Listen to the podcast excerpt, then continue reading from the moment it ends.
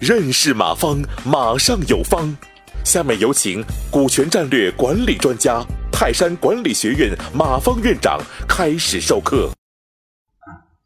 当然我们再看一个案例了，就是看看腾讯的这个案例吧，让大家有一点点感觉。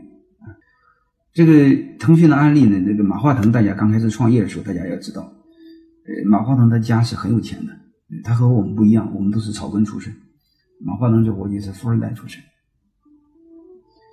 但是他家这么多有钱，他家创业的时候他是不缺钱的，但是马化腾的当时的时候股份只占 47%， 既然他家不缺钱，为什么他的股份不占 80%、90%？ 马化腾只占 47%， 另外的四个弟兄们加在一起占 53%、有一个叫张志东，一个叫曾理清，还有一个叫许晨烨，还有一个叫陈一丹、那为什么马化腾容这种事情？他不过51%。马化腾背后有两个逻辑，第一个逻辑就是我不能过51%，因为过51%这样我光独裁垄断啊。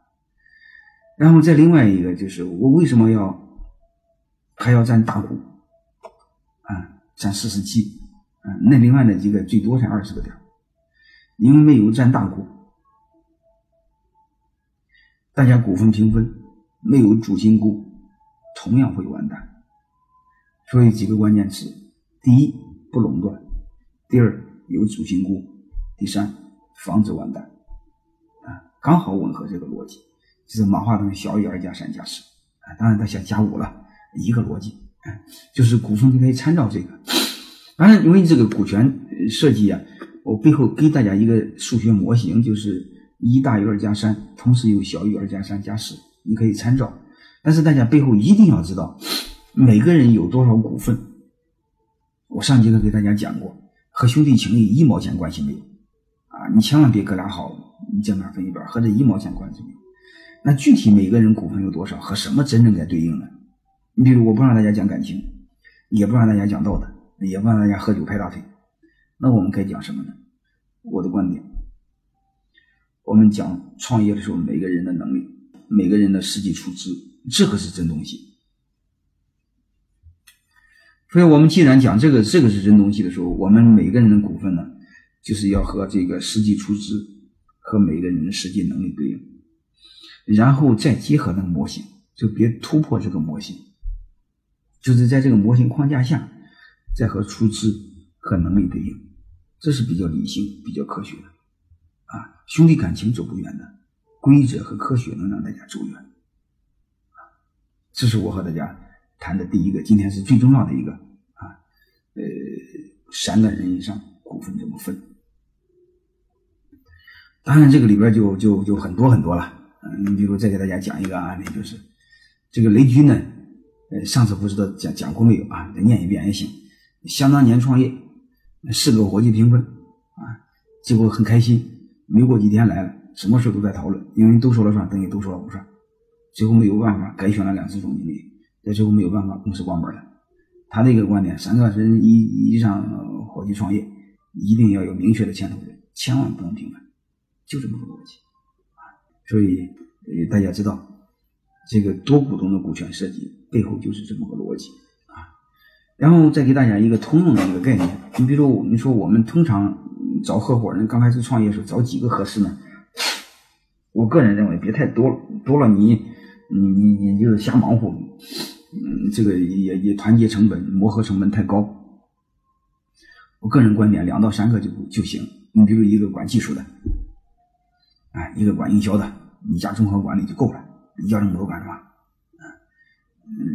就差不多。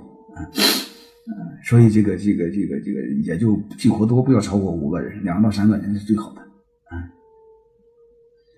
然后这个时候呢，你创始人股份是多少呢？最好在50%占60%。另外2、3个弟兄们20%占30%总和另外可以留出10个弟兄们，10个点的弟兄们给未来的弟兄们这种逻辑是比较好的，可以参照一下，好吧？这样的话就吻合你有绝对的股份。当然预留那部分股份，你暂时可以大家都分了之后，将来再来弟兄们一块稀释没有问题。不管怎么着，作为创始人一定要有一个逻辑，股份是最稀缺的资源，你分了就没了。你必须给未来的这个弟兄们，就是未来想做更大的事儿，留出足够的股份。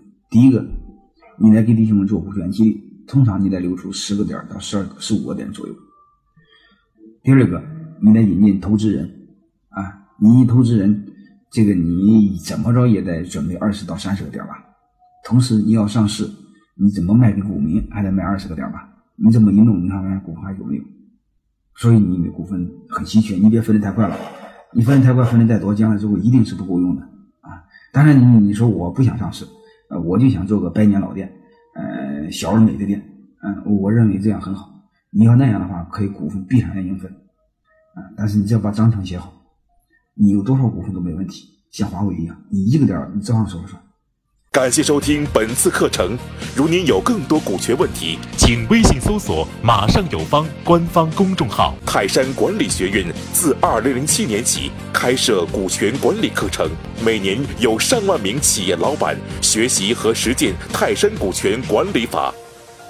泰山股权管理课程激活团队，解放老板。